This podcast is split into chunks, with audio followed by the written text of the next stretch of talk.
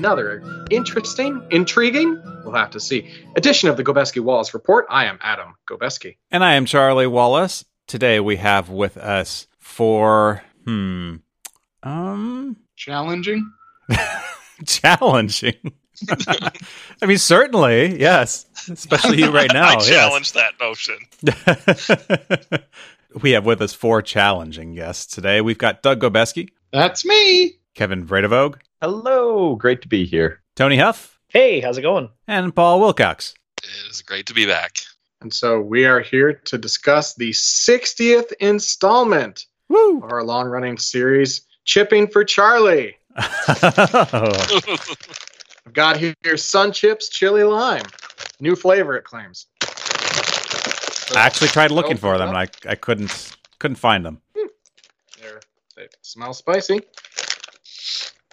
Gonna eat one. Definitely get the chili and the lime. Not as sweet as I expected. I think I expected something a little sweeter. It's a little more uh, back of your tongue, I guess. Whatever that is. Is that the umami? I don't even know. I'm just saying stuff. I'm eat another. Yeah. Um, it's not terrible. I do like the lime. The lime complements it pretty well, and that comes out reasonably strongly. I don't know that this is going to replace any of my top tier Sun Chip flavors, but uh, feels like a worthy addition to the Sun Chips canon. So I'll give it like a yeah, 6.5, maybe a 7 out of 10. And these are not limited edition, are they? No, I, I don't think so. It just says new flavor. It Doesn't seems like yeah, like I've seen them around at some point Yeah. in the past. So yeah, that is Sun Chips Chili Lime. And then by coincidence, it's also the 60th installment of our Merry Marvel movie march, Woo! which is slightly ridiculous that we got to 60 and we're not done. We are here to discuss the February 2018 MCU film Black Panther. Black Panther is the story of one Dennis Panther who decides that he would like to become a lion tamer. So he goes to the local zoo and they say, Well, we don't have lions, but we do have this Black Panther that you could tame. And he says, Okay, how hard could it be? And uh, since it's a snuff film, he discovers very graphically how bad it could be. Really, For a a sec- departure for the MCU. Um, Oh, For a second there, Adam, I was like, wow, I would actually watch this movie. that's the ill-fated story of one Dennis. What I say his name was Panther. Panther. Pan- yeah, Dennis Yeah. Panther. All right, eaten by a Black Panther. It was it was interesting that his name is Dennis Panther and he wanted to be a lion tamer. It seemed like the name would have just, you know, informed him on being a panther tamer. Maybe that's a draft artifact from earlier versions of the. Charlie, in three sentences or less, what's the actual synopsis of this movie? Uh, Kevin set the gold bar standard last time, so Uh, this is the story of T'Challa, who is the son of T'Chaka, who was killed, as you remember, in Captain America Civil War. So he becomes king of the African country of Wakanda. And he has to go find a weapons dealer named Claw, who has stolen vibranium, and also goes up against Killmonger, played by Michael B. Jordan, and has to fight to win back his throne. all right. Claw, of course, everyone remembers from Age of Ultron, right? Yes. kind of. I'm sure Kevin actually does, but I do. No, I do. Goes on a little rant about coddlefish or cuttlefish, if I remember correctly. Yeah, Yeah. Age of Ultron and Captain America Civil War just blend together for me. Hmm. I feel like you're the first person I've ever heard say that, but all right. I mean, I can see it, but uh, yeah, he's the guy in South Africa who uh, has vibranium that Ultron wants. Oh yeah, okay, yes. Now I do remember that part. There might be a bowl of candy involved, vaguely. I feel like I would remember the bowl. Of, why don't I remember the bowl of candy? Oh, I don't know. Yeah, I must have slept through that. Unless I'm inventing things for my movie. No, you're you're probably Sounds right. Yeah. I don't distinctly remember it. The thing that sticks out a little more is the getting his arm ripped off thing, but there may have been candy as well. I just really don't remember. Age I know of James Spader likes candy. Oh, yeah, he does. He does like those uh, Fifth Avenue bars that he takes with him through the Stargate. Sorry, I've been watching a lot of Boston Legal lately. See a lot of Fifth Avenue and Boston Legal. That'll explain why Ultron was just chomping down on all those candy bars, even though he's a, it's really like a Non-organic. bear, you know. You don't you don't bring the candy bars into your tent. So once again, the question: Had you seen this movie before? I had. I saw it in theaters, and then you know the standard number of time I've watched MCU films. Black Panther is no exception. Pretty sure this was a day of release purchase, or at least week of release purchase. So I enjoyed it. I think I saw it twice in the theater and then haven't actually watched it since. So it was a treat to go back to it. I remember going to see this in the theater at the time because this heard so many people talking about it. It was a cultural phenomenon. It was fairly successful. I think it came out in February. Yeah, And- that's what I said. yeah. So I feel like I would remember if he had said that. Or, yeah, I, I, I, I think there's a fact I recall from several minutes ago. Yes. I think I would think I would remember that. It's like Age of Ultron. and I remember wanting to go see this in the theater, so Car and I went, and it was a great time.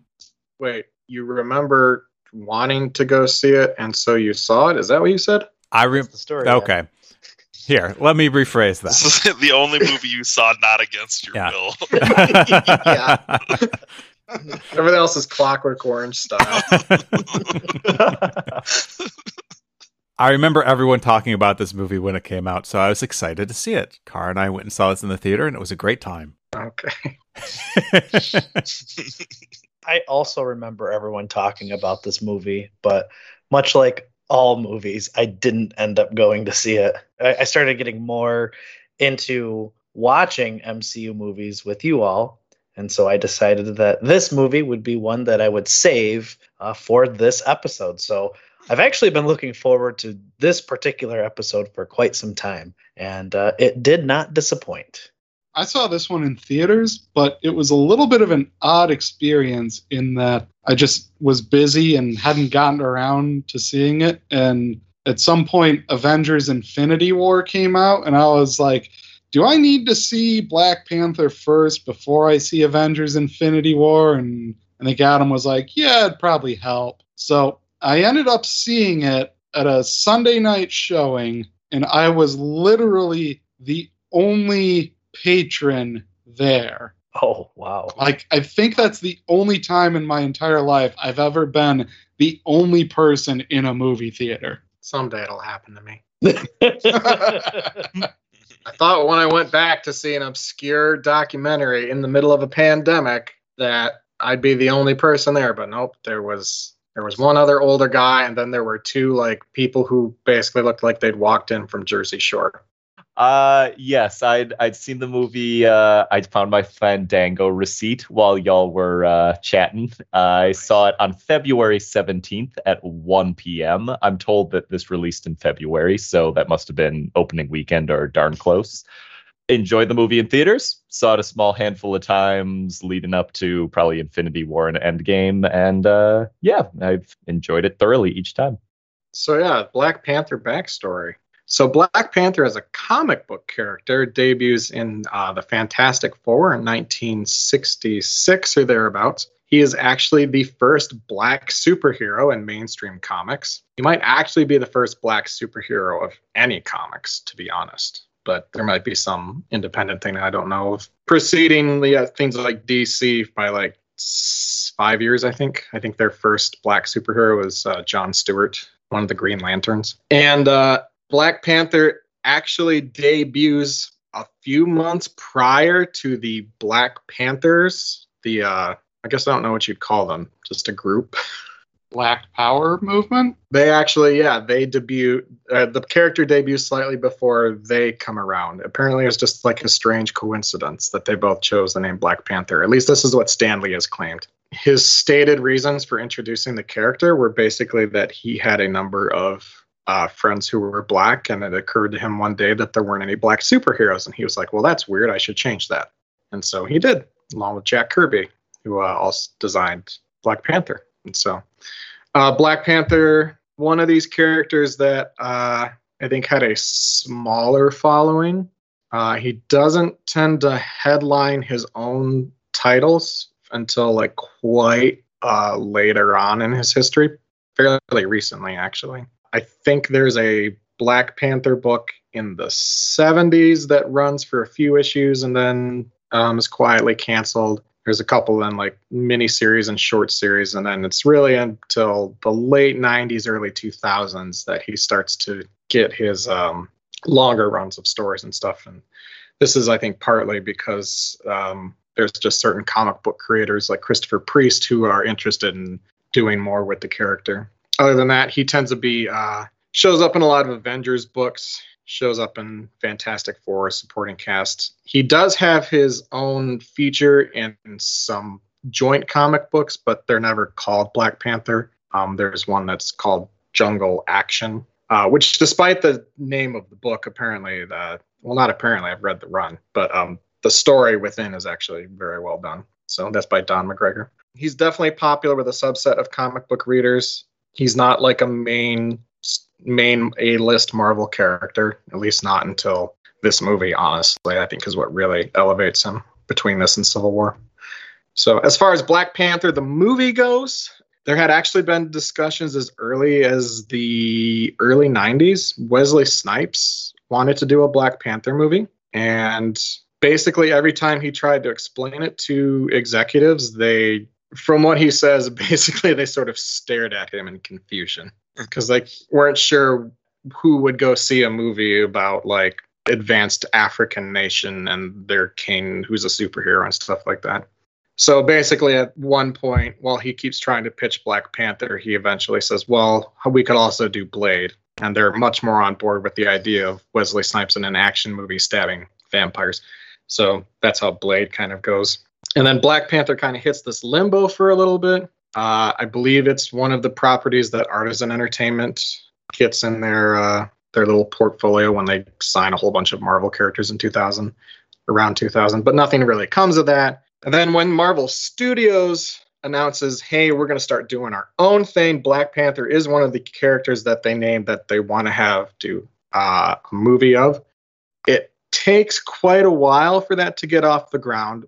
It sounds like partly because they want to do some of the more well-known characters that they have the rights to. So Captain America, Iron Man, they kind of want to get those off the ground first, and also partly because uh, the head of Marvel, Ike Perlmutter, whose name you may recall, uh, he basically doesn't want to do a Black Panther movie or a Captain Marvel movie because uh, he doesn't think anyone will be interested in going to see them.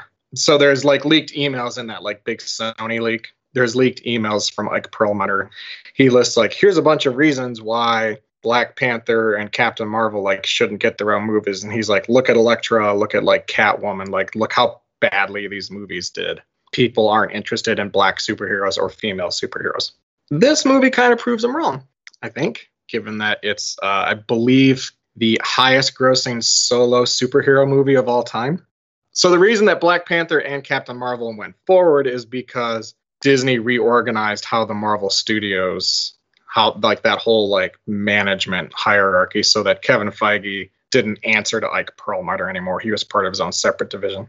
And we actually know this because Bob Iger, the CEO of Disney, wrote an autobiography where he discusses some of that. So, so that's why it took a while to get a Black Panther movie. And so once that kind of roadblock got out of the way, things started to progress pretty quickly. They got Ryan Coogler on board to direct, and the rest we know, more or less. It's just the rest is more or less standard, typical. Here's how you make a movie. I like I like how Ike Perlmutter was it. Yeah. I, I like how he's like, see how all these um, uh, poorly made superhero movies did as as a reference. As if like, well, maybe if you made them good. Yeah. Right. Remember how we didn't give any resources to these movies? they turned out awful. these, like, yeah. The secret ingredient was not doing a job.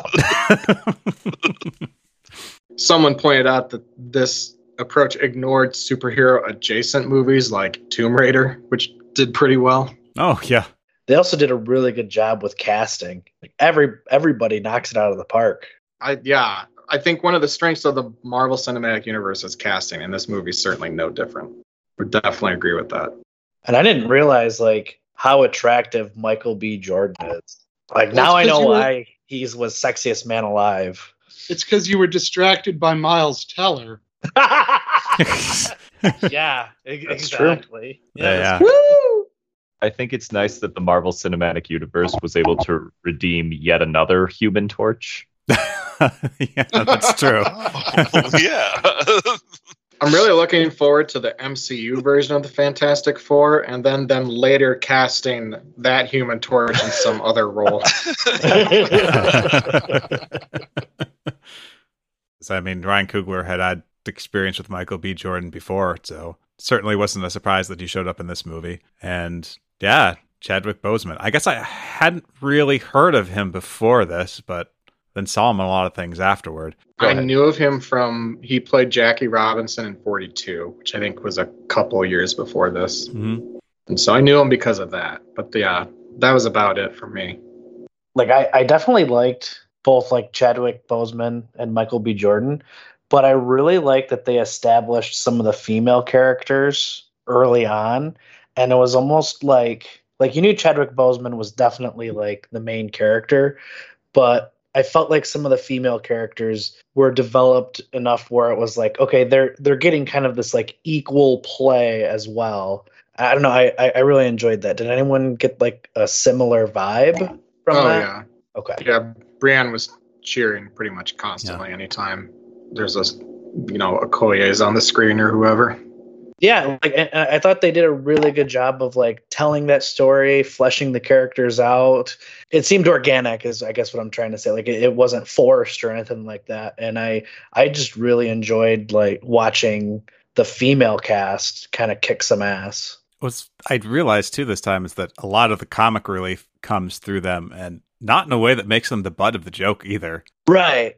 It's almost like Bilbo Baggins is more of the the butt of the Right, joke. exactly. Yeah. Yeah, but I, I Uh, thought it was kind of nice how they didn't go over the top with that either. You know, he's not like full C3PO or something. Like, yeah. For the record, that character is named Everett Ross. really hard to think of him as any as just And- Martin Freeman. The and- guy, and the character. He is a uh, he, he is a Black. Panther character. I assume that's why he's in this because there's definitely moments in which I do occasionally wonder why is Martin Freeman in oh, this? Oh yeah. Other than Yeah, I, I was thinking that actually about wh- like after he stayed in Wakanda, like why is this necessary? Like I get it, you want to save him, you did it. I know there were lots of comments at the time about the token white guy, but Daniel Kaluuya is in it. Um, Andy Serkis. Andy Serkis. Is he British? Yeah. Or is he like Australian? Yeah. He's English. He's also in The Hobbit. Thank you.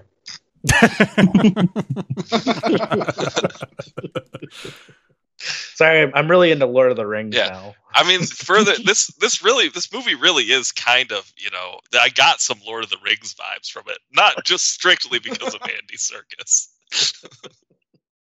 They they did have uh, the ring hanging from a chain. Yeah. Yep, This rings is from a chain. There was snowy mountains. There was you know Yep. basically the Riders of Rohan moment um, at the at the end with uh, I forgot the with uh, Mbaku. Mbaku. Yeah, But yeah, having Everett Ross in this movie did seem kind of weird to me too, because yeah, you wonder why he's there, and you just get the sinking feeling the whole time. It's like, did they just want to have a white character in there?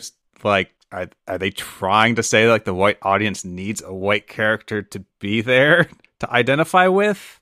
Like, that's what I was thinking the whole time. It's like, why? or is he is he like serving the role of the Agent Coulson of the Right, or is You it know, something to link it completely back to the like U- benign? reason. Wakanda to the U.S. government? But whatever the reason is, it's not clear at all that he's needed. You know, like, oh, you're a really good pilot. Kill these, you know, these people because they're gonna get rid of these weapons or, or send these weapons out. So They're you can sh- bring up your uh, conspiracy theory at Um. this point. Thank you.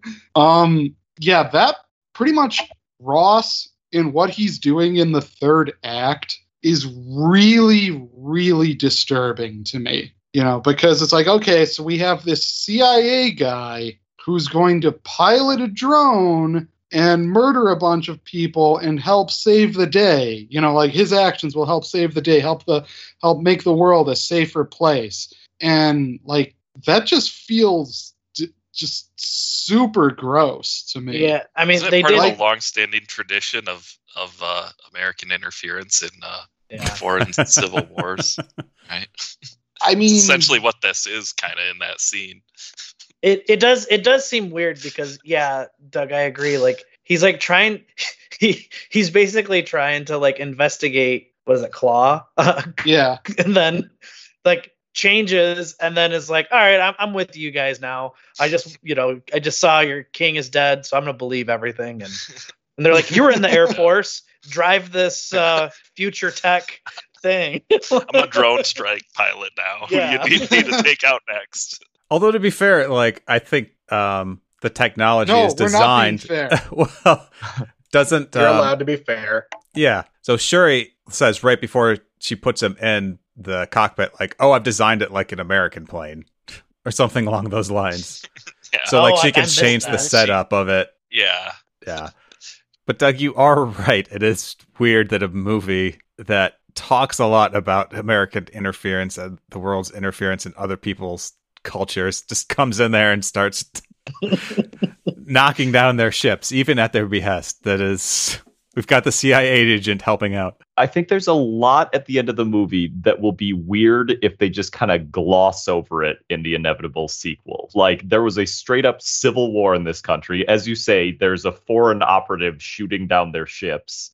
But like the little like halfway through the credit sequence frames everything as like we're all good. We just went through a little bitty civil war and now we're revealing ourselves to the world after centuries of hiding and like this is all fine. Like if all of that is swept under the rug, I think that's going to be weird in retrospect. I'm going to withhold judgment until that sequel actually comes out to see what Kevin? they do with that. Kevin, it was just a small insurrection. The Uh, itty bit- okay, so uh, Majority were fine up. the upstanding. majority were fine I with felt it. safe the entire time. I don't know what you guys are talking It was about. it was basically a tourist.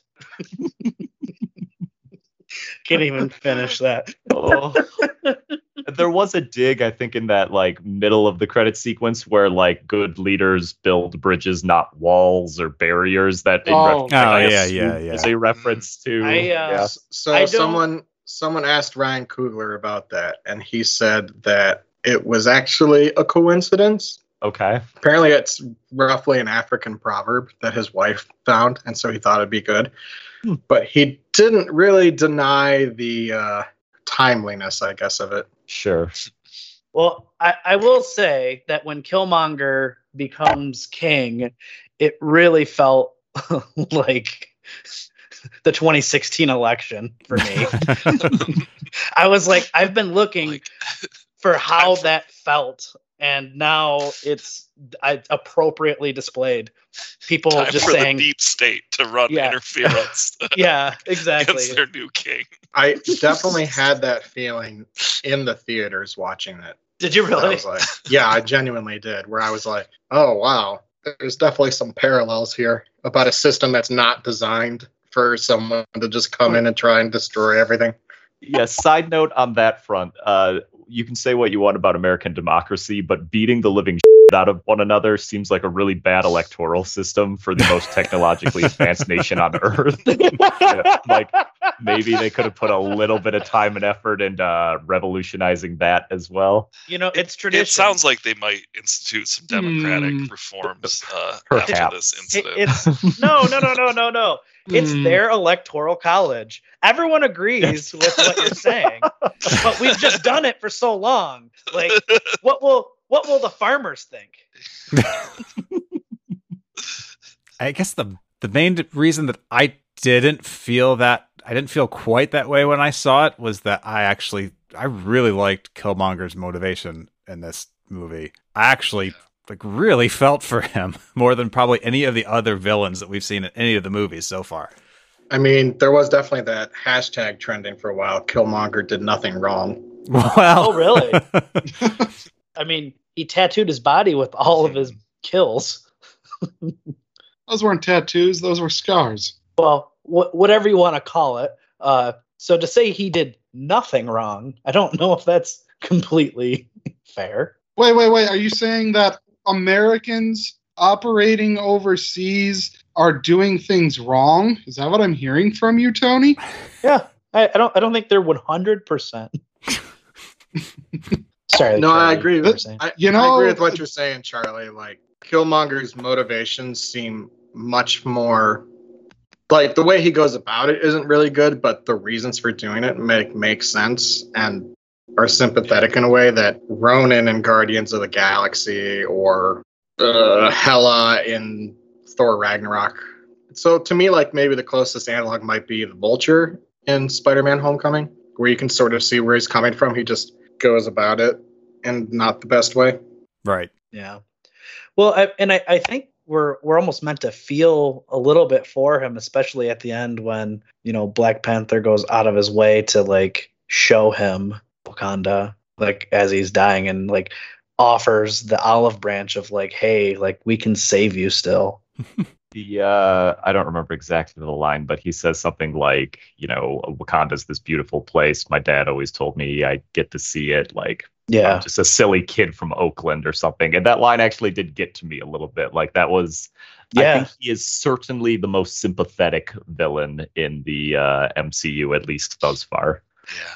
and and the funny thing was is like when he's first introduced i didn't realize that he was going to be the main villain like when he murders claw you're just like whoa like this guy's badass Even I was curious. It, sounds like everyone's seen this movie before, but the, like the very opening of the movie almost seems like it's building up towards Gorilla Tribe Mbaku's like that being kind of the main like antagonist. I, I was I agree. curious if anyone you know thought they were leading us that way, and then obviously Killmonger kind of came out of left field. yes i i, I really thought that it was going to be this tribal uh story and i you know obviously you know hadn't seen it and actually hadn't really like other than some of the i guess spoilers that come in later seasons i, I didn't really know the plot of this movie and so yeah i i thought it was it was gearing up for that Yeah, I thought the uh, way they actually handle the Mbaku and the the Jabari is that the name of their That sounds right.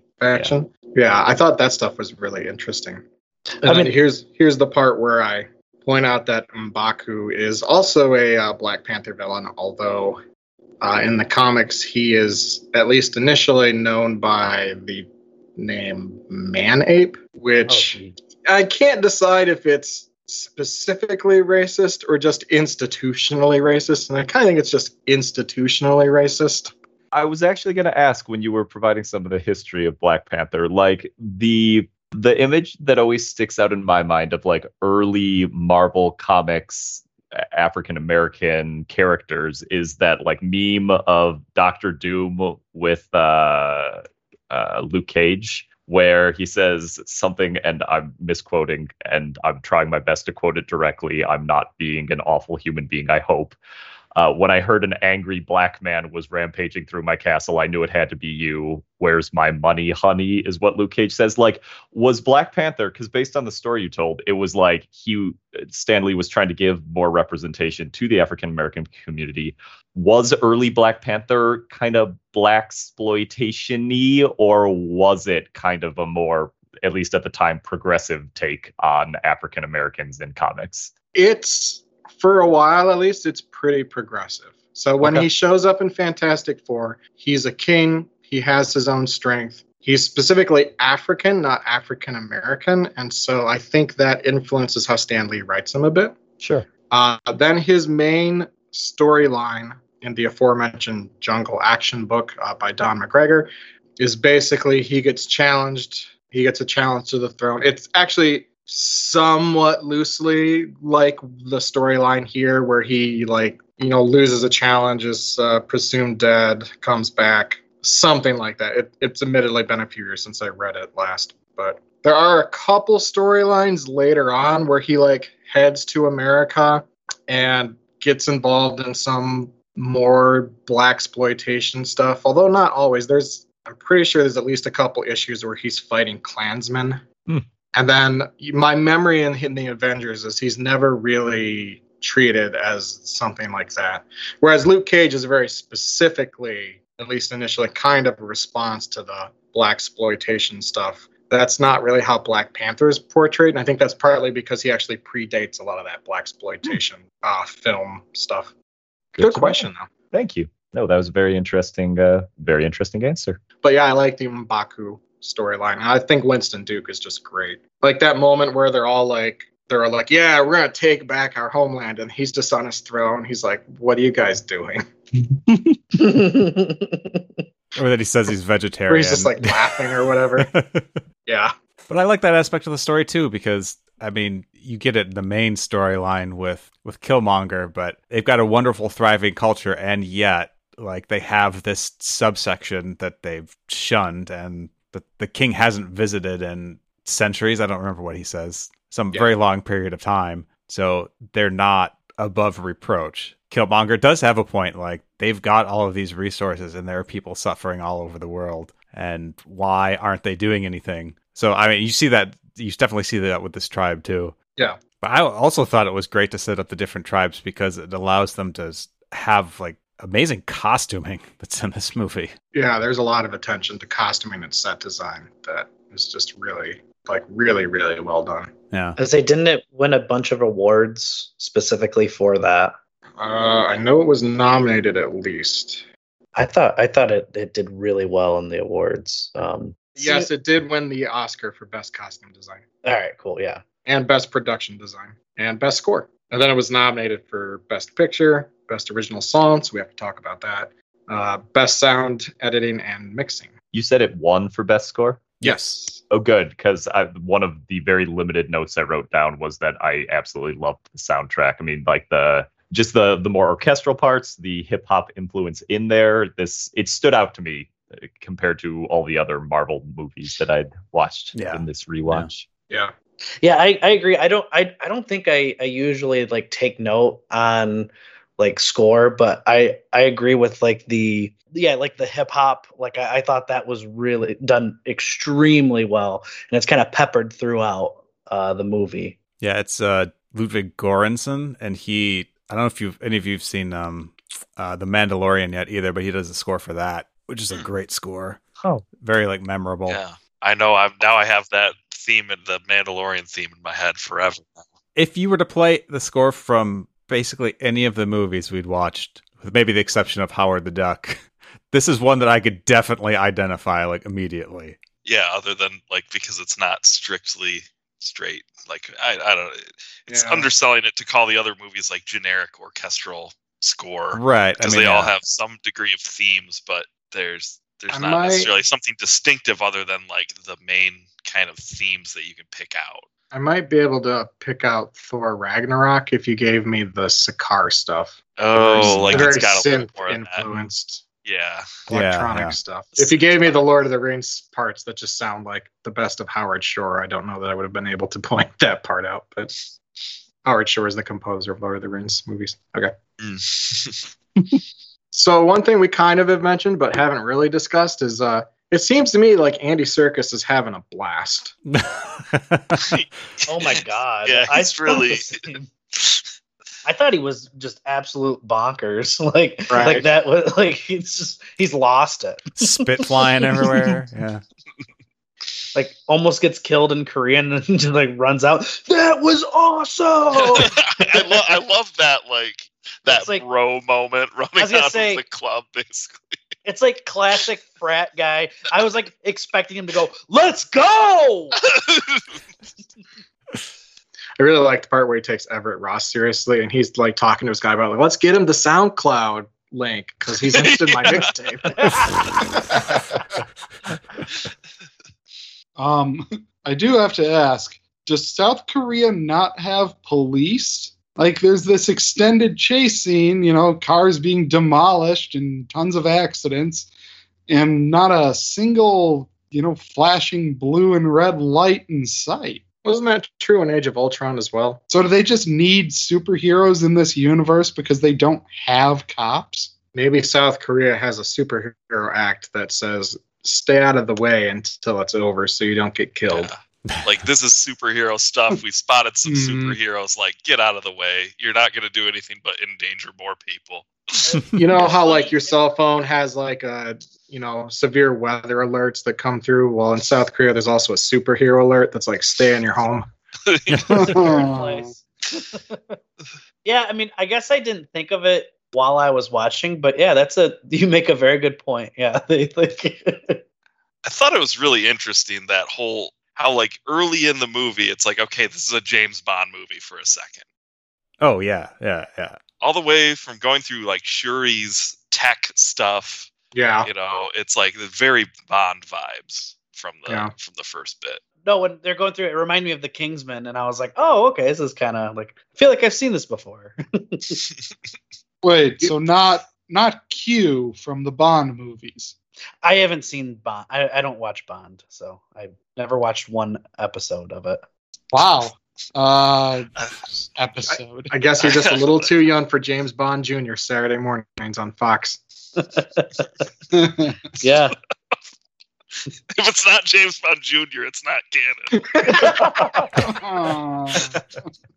I before we move on though, I would like to just talk a bit about the fight scene in the casino that leads into the car chase because I think that's that whole sequence just feels really well done. And I appreciate how much it doesn't rely on the shaky cam whip pan stuff that a lot of directors have to do to like beef up action sequences, it feels like sometimes. they almost slow it down for the action, and it it makes it even more intense. Like when she, uh, I, I forget her name, but she has the spear and is like gonna like kill the guy. Uh, Okoye, is that? Okoye, when she when she like throws him down the balcony and then she just ro- throws a trident or whatever, not a trident, but like a spear through his. That was pretty cool. Was Yeah. that the? There's at least one kind of extended tracking shot. Was that that one where you're just continuously following one character for, I mean, what feels like a long time in the context of an action sequence? it follows the one character, but then it follows the other character. Like it's a continuous, or at least cut to be a continuous shot. as Sure. well. Yeah, yeah. So it's actually even more impressive, in my opinion. The one where like they start up top and then she leaps down. Yeah, So- exactly. Yeah, Yeah. that's what Yeah. I was talking about. Yeah. Okay, yeah. But I remember, I mean, it, it feels like it, it's almost in slow motion, and maybe it's not, but it, it felt like it when I was watching. I thought that was done very well. I also I- enjoyed that they were playing craps. Uh, Stan Lee. yeah, he just Stan Lee stole Cameo. money. But yeah, I just liked that it never felt to me like I couldn't follow what was going on in the action sequence. And so I really appreciated that I always knew what was happening at any given moment. How about Chadwick Boseman? We haven't really talked about him yet.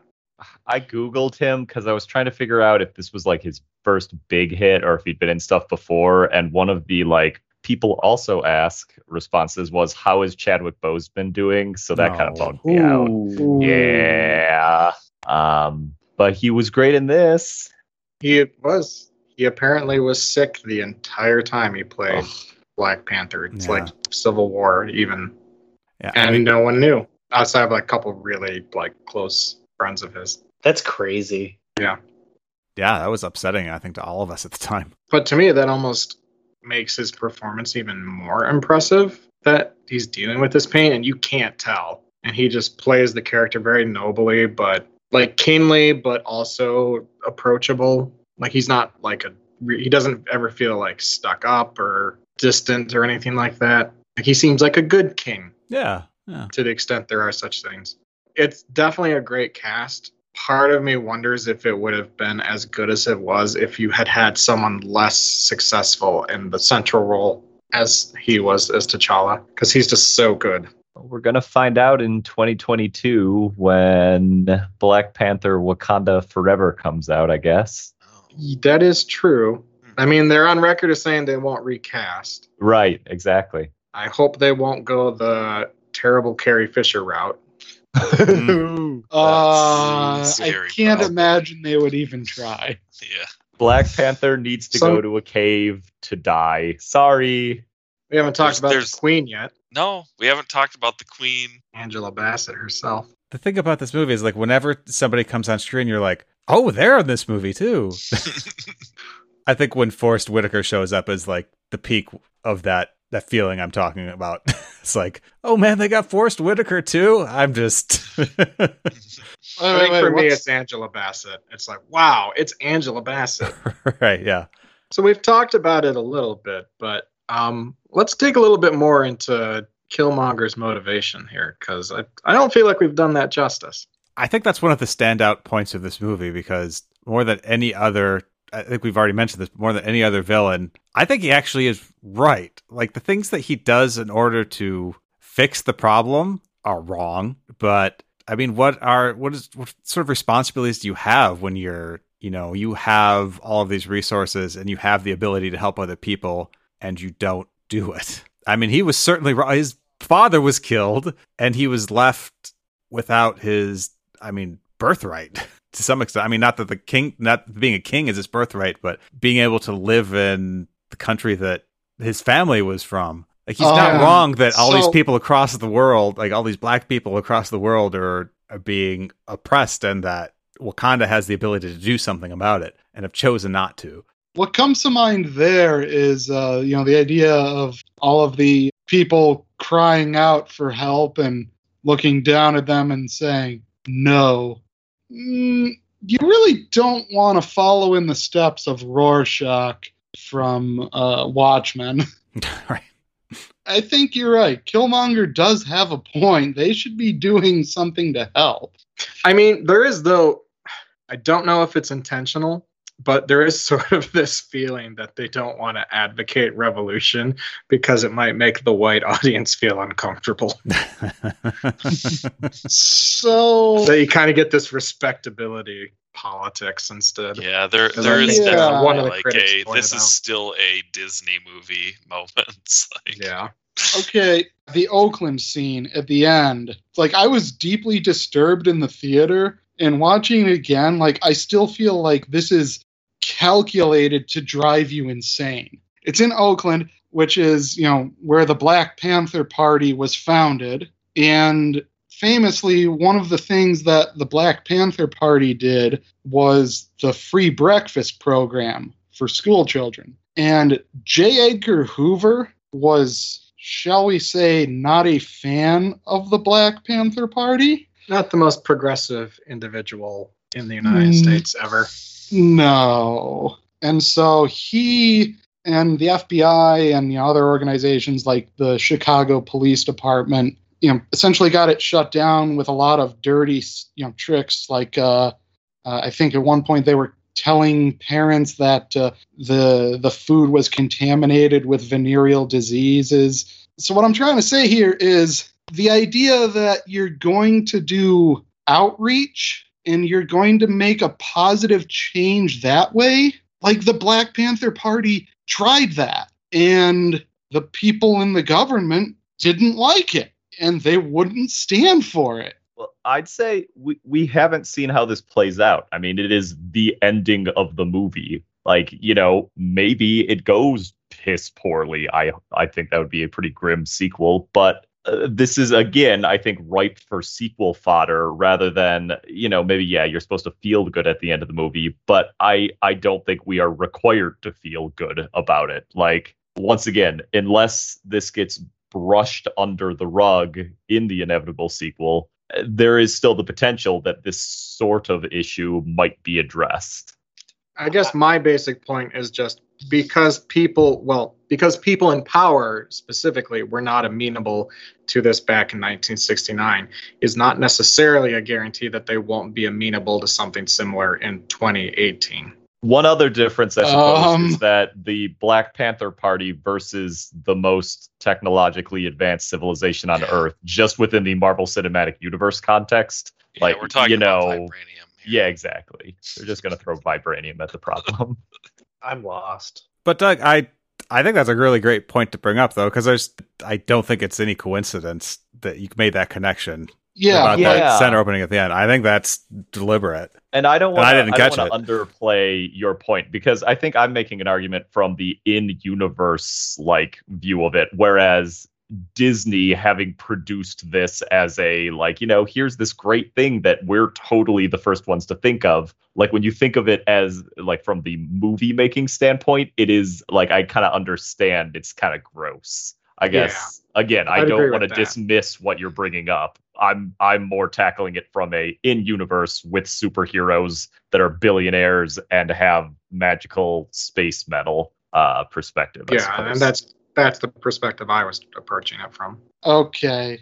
I wasn't. Yeah, I, I definitely wasn't I- I- approaching okay, it from a I real world. Like, yeah, we should I do that. Okay, I follow. I can't quite comprehend it because it just it's so glaring to me. It put like it I can't maintain I can't suspend disbelief. Like even just sitting there in the theater and I was like this is your solution? Uh basically, you know, the end of an I don't- 80s I don't film. know if it was 'Cause you implied don't- as a solution. Like- as like, oh, here's the rec center. Step, a step in Yeah. a direction. Yeah. Like it's not Right. framed as like it's over now. It's like okay, we're starting a process of opening up the. Right, because then there's the United Nations scene afterwards, right? That establishes that it's not just we're making the center in Oakland. It's like we're doing a whole bunch of stuff. and again, I think if if the sequel, which will certainly happen, if if it just says that all went great and then moves on with its own separate plot line, like yeah, then I think every critique is completely reasonable.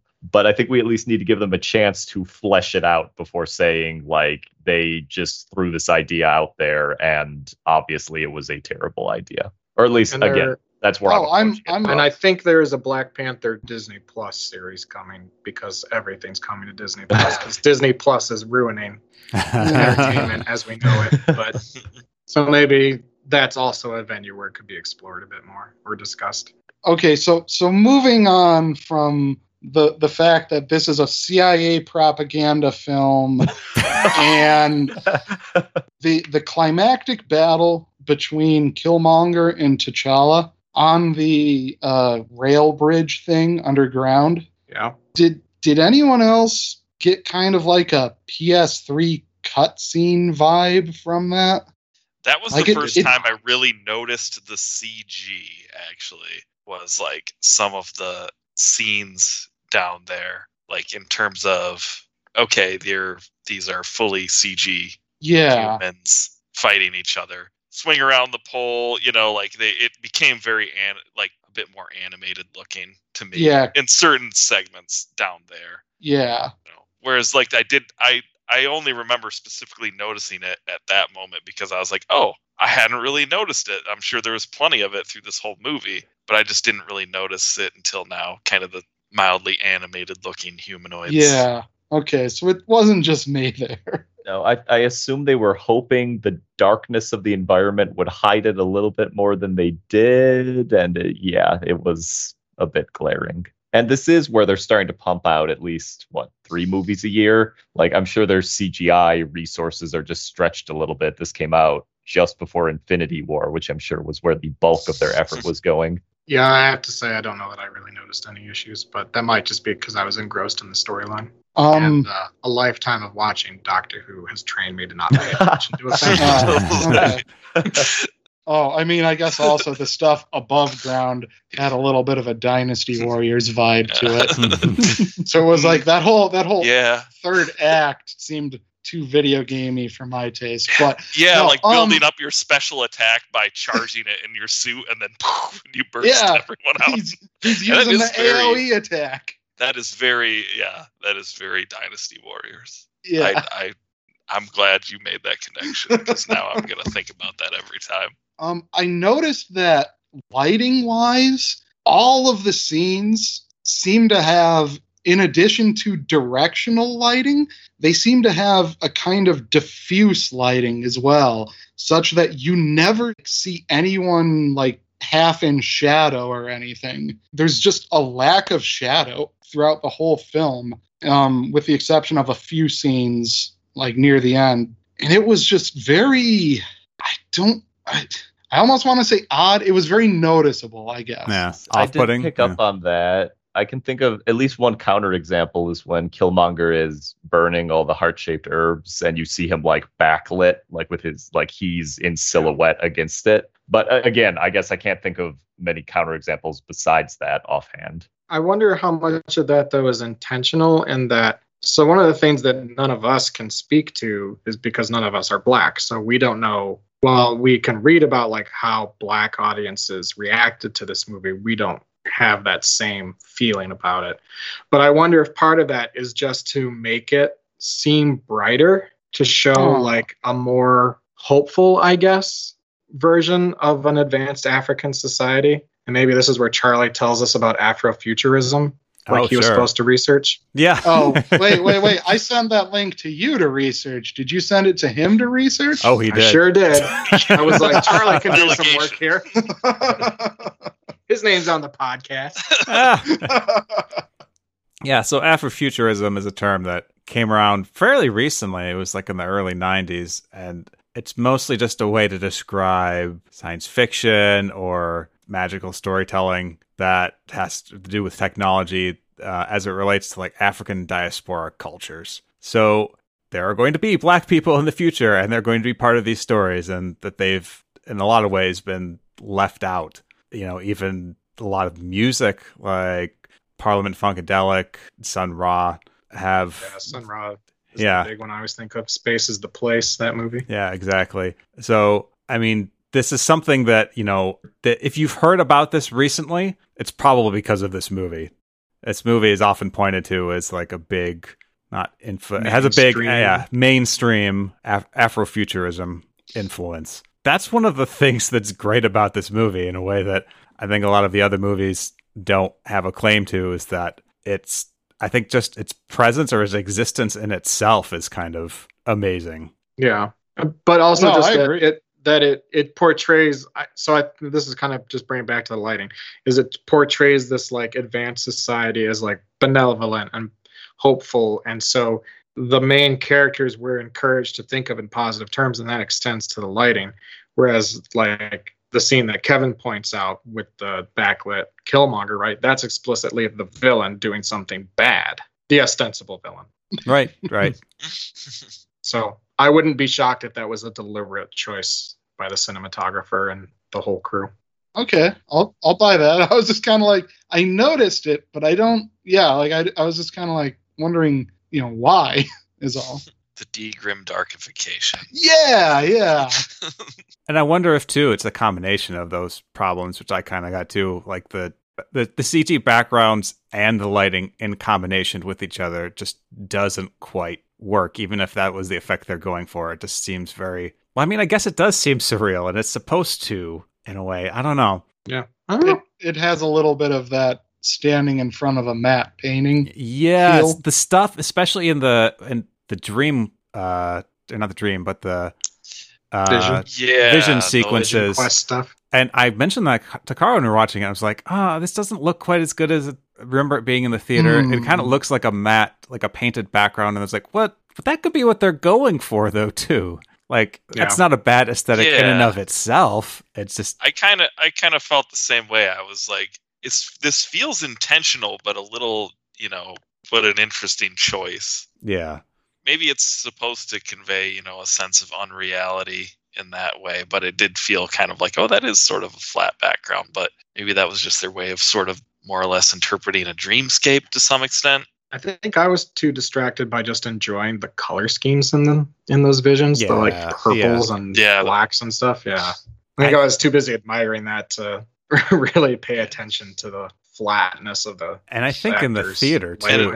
Yeah. It was just, I remember being a lot more impressed by it when I was in the theater as well. So maybe it's just the, Maybe got to be in a black dark room, it could be. you know.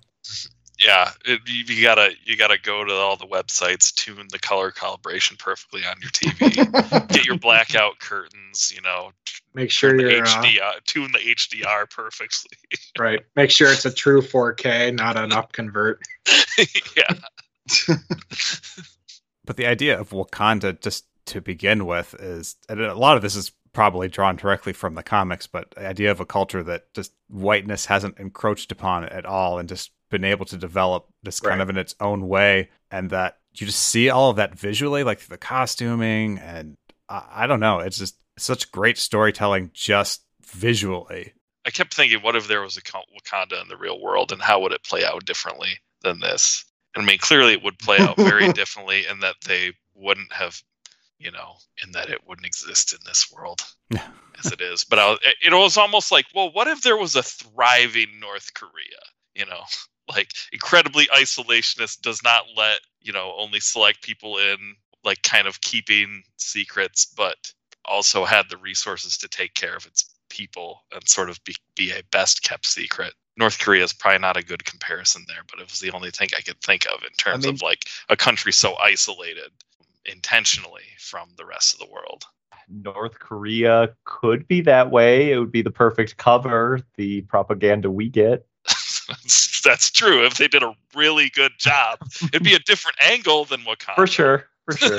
but but it, it's not impossible if they were sitting on a bunch of vibranium or or the real life vibranium equivalent. They have like a thriving nuclear fusion state going.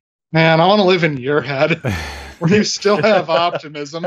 I trust me, I don't, Doug. I just I'm still trying. Okay, Okay, fine. I can't wanna give up, or else Kevin's that's head. it. He seems to still have it's optimism. not impossible. Yeah, it don't- hasn't don't- all been burnt out of me just yet. Yeah, don't accuse me of of anything but false optimism. Okay, just have we I'm all have to do our own mental gymnastics to get I'm by. sorry, Paul.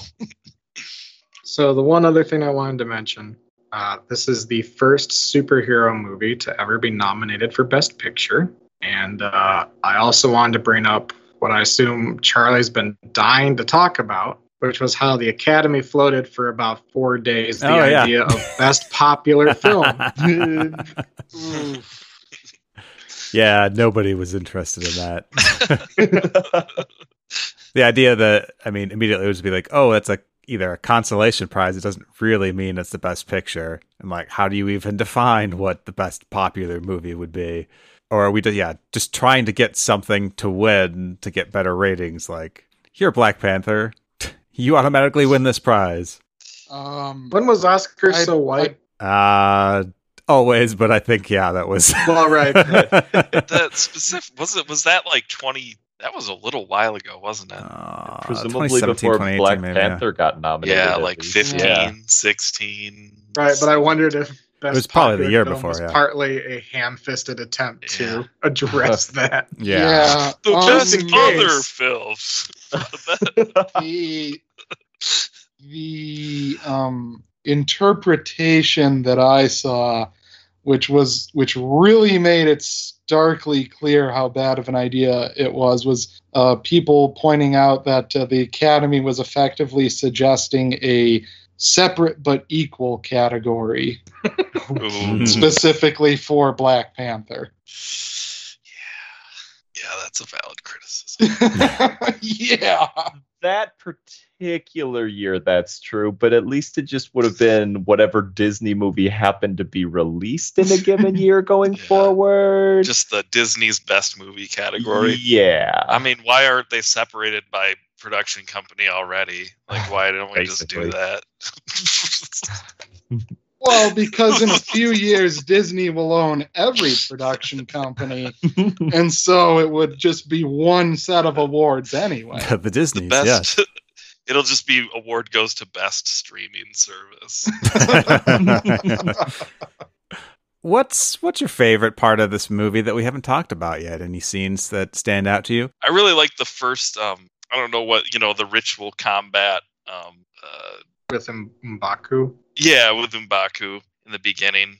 I think just that whole scene going from the sweeping flight into Wakanda to like you're introduced sort of to the the bustling city streets and then like you know moving into that scene where you really get to see the outstanding costume design. I just thought that was really cool scene you know setting up that by the waterfall. I really noticed um, when my my favorite character shuri just kind of like interrupt you know kind of breaks the tension and uh and i guess uh the pomp and circumstance of the ceremony. I thought it was interesting that the uh the rest of the people there weren't necessarily it wasn't like a full-blown like laughing haha moment it was actually like a oh what are you doing? moment. I don't know if anyone else noticed that but there were actually quite a few people who were like genuinely like disgusted like what are you doing?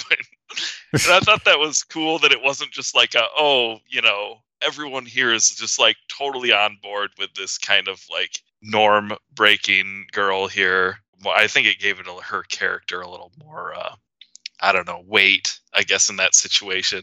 And that, yeah, she is kind of like the tech genius of Wakanda, but it's not like entirely a society that fully embraces that. I like the moment where W'Kabi's on the rhino charging, and then Okoye stands in front, and then the rhino licks her.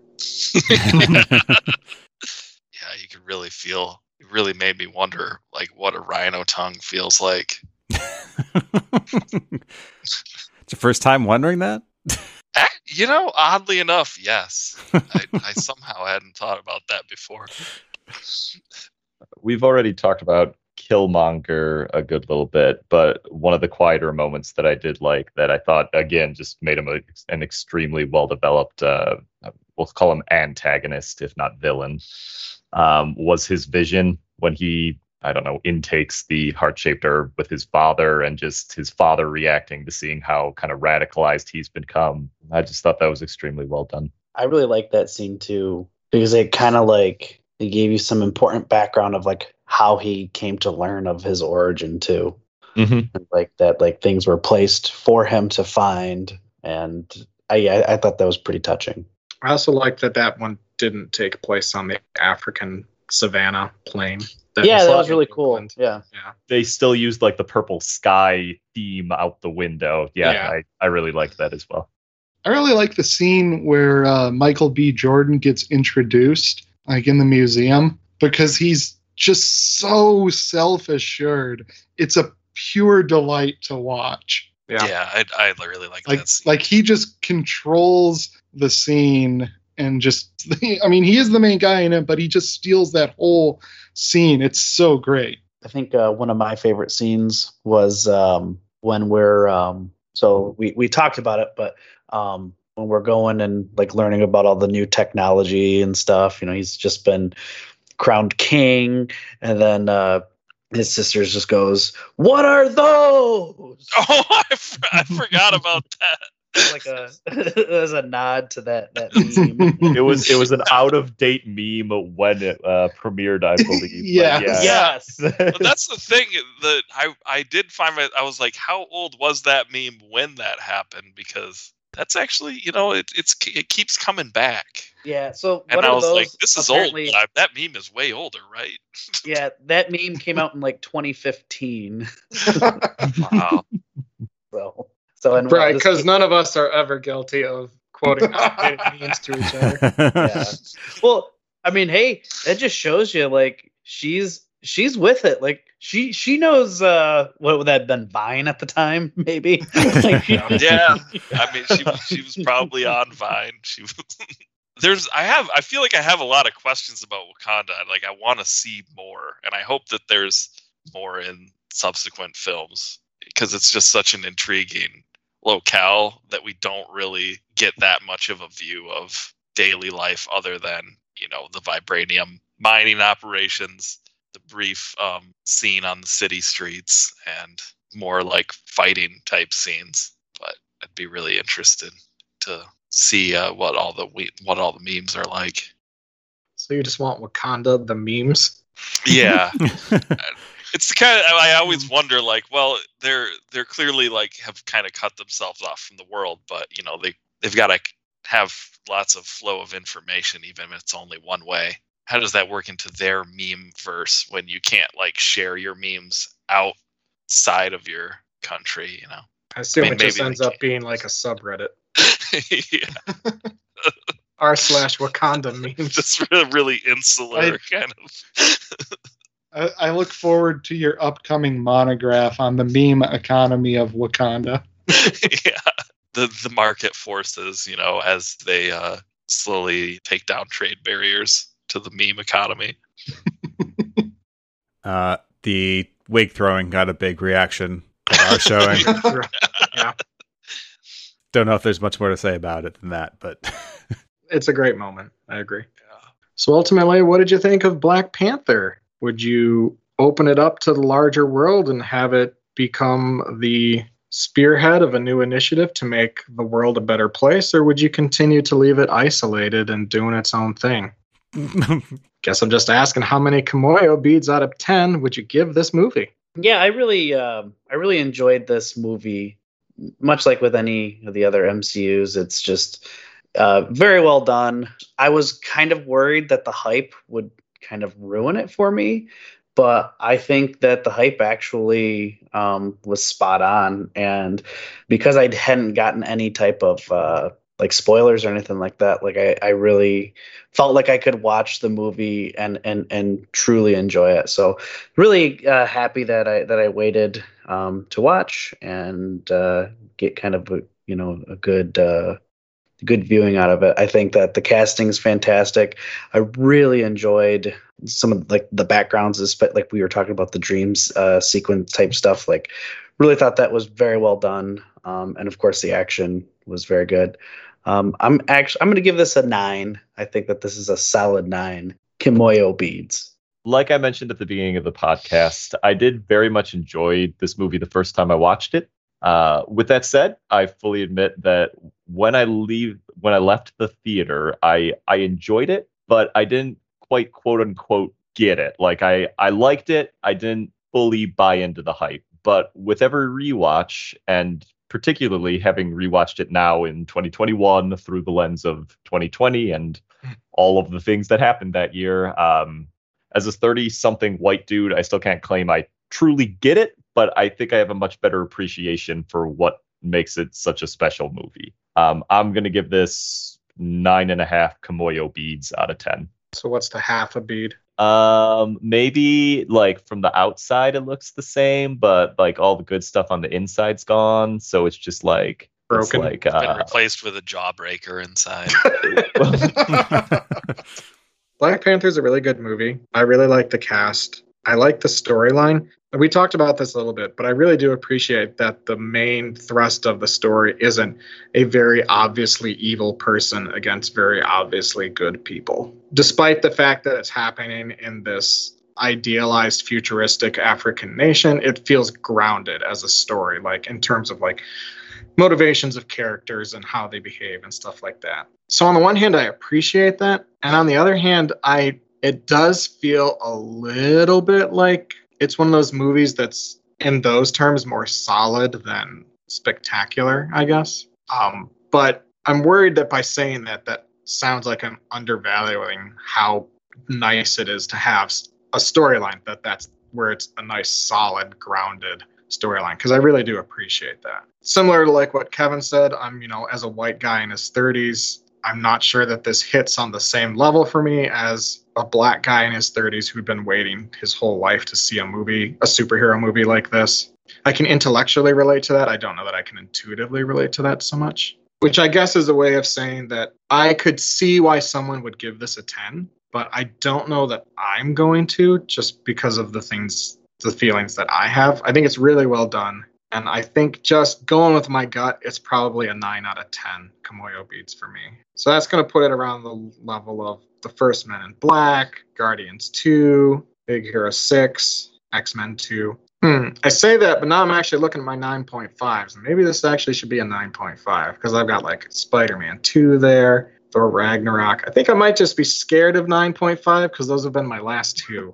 We're gonna have to start splitting into into 0.25 increments. Yeah. this point, I think. Yeah, actually, I'm going to adjust that up a bit. I'm going to give this a 9.5. Actually, looking at my ratings and what I've rated various movies, yeah, this feels closer to 9.5 in terms of where it lands with the other respect to the other movies. So nine and a half Kimoyo beats, and yeah, mine's my extra one's the secret hidden gobstopper compartment when you need that sugar rush. the first two thirds of this movie are phenomenal. Like it's amazingly well cast, well acted.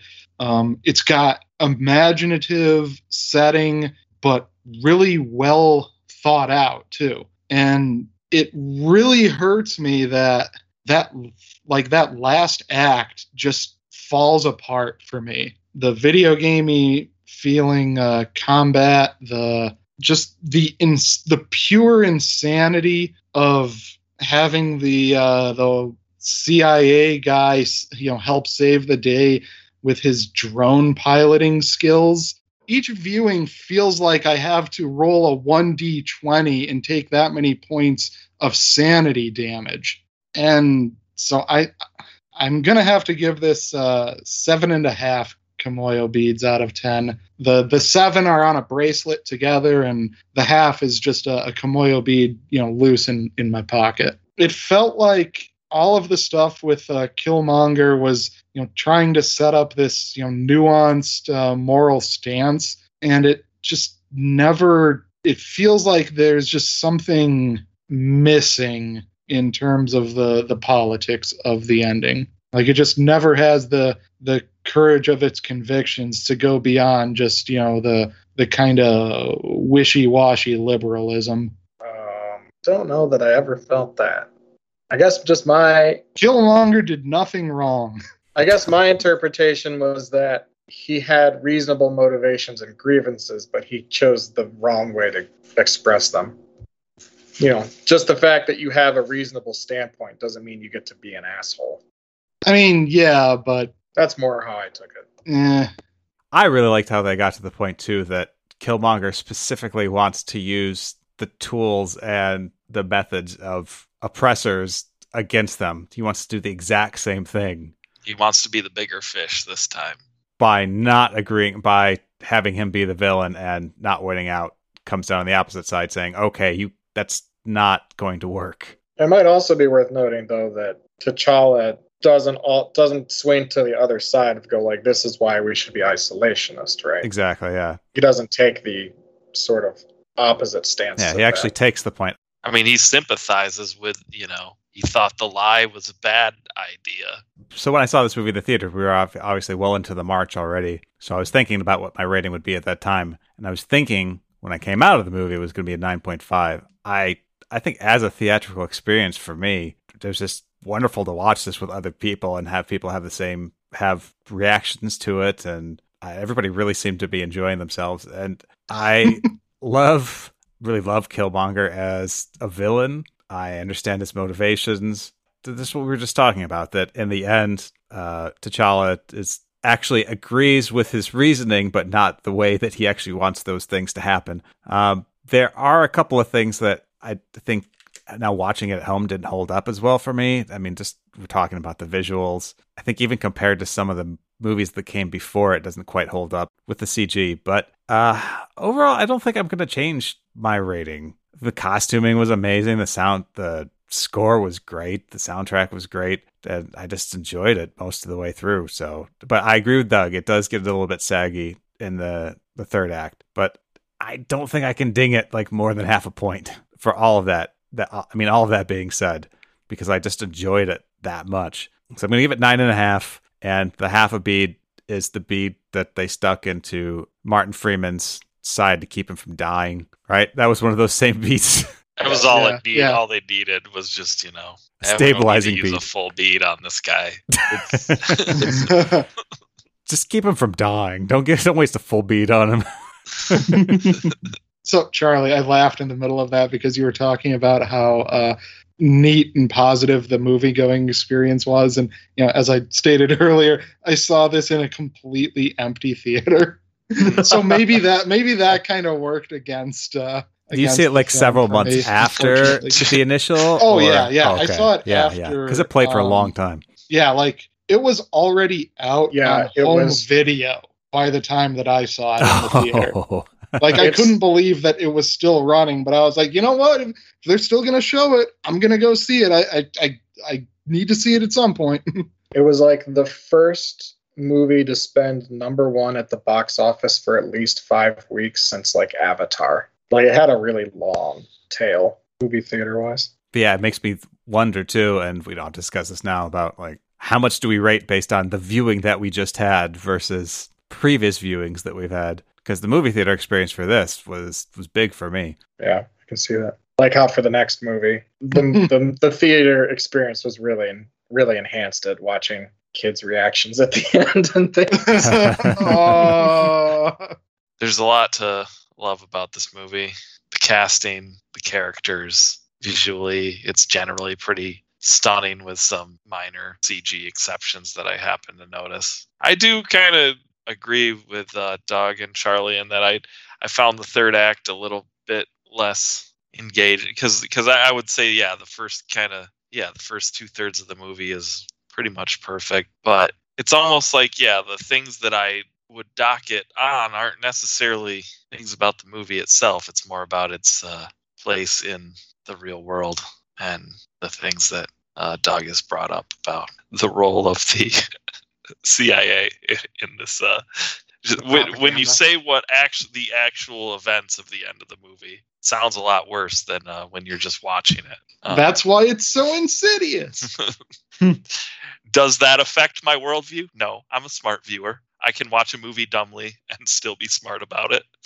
I can only really dock it, yeah, a half. I think it's looking back at my scores, it is uh it's it's right up there with the 9.5 of the of the March. So I'm gonna give it uh, 9.5 Kimoyo beads. The half bead is is uh for me. I keep it in a drawer just in case.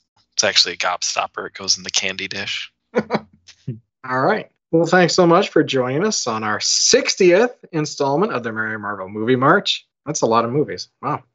Uh, we hope you join us next time as we move forward two and a half months. It is the, mm, it's not really the culmination of phase three of the MCU, but uh, it's definitely heading that direction. It is Avengers Infinity War next time. A nice, light, breezy, enjoyable time. Nice light breezy, like three hours or something, right? Too. Yeah, three hours Oh, around now. So I hope you join us for that. Go to the movie theater, watch Black Widow, give ScarJo some money.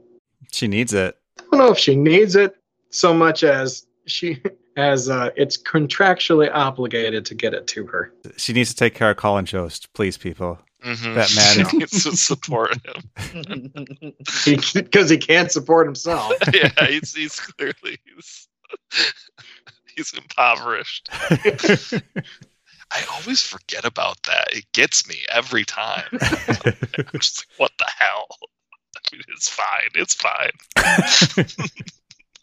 So anyway, enjoy the uh, the tail end of your summer here as you listen to this, and we hope to catch you again in a couple weeks when we do something non-Marvel related. Won't that be fun, boys and girls? Yes, it will. so until then, I'm Adam Gobeski. And I'm Probably after that point as well, but you know,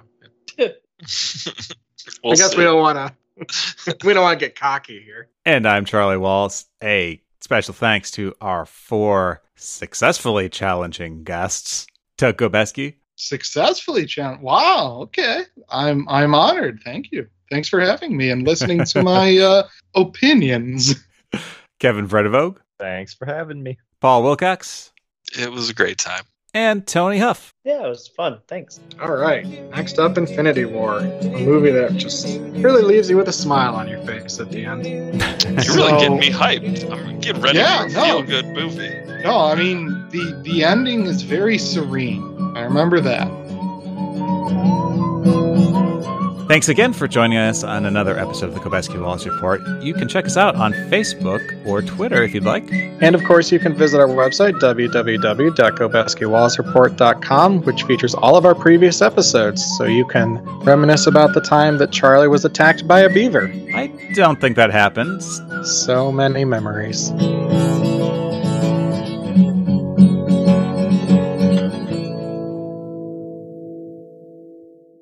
Hey, didn't you didn't you watch that FIFA documentary at some point? No? Oh, was that a joke then? On an earlier episode? What? At one I do not point, at one talking point, like a hundred episodes prior, you mentioned going to see uh, some soccer documentary, some soccer movie. Yeah, I feel like I would remember this if he I talked do about too. the I feel FIFA like I remember about the FIFA documentary.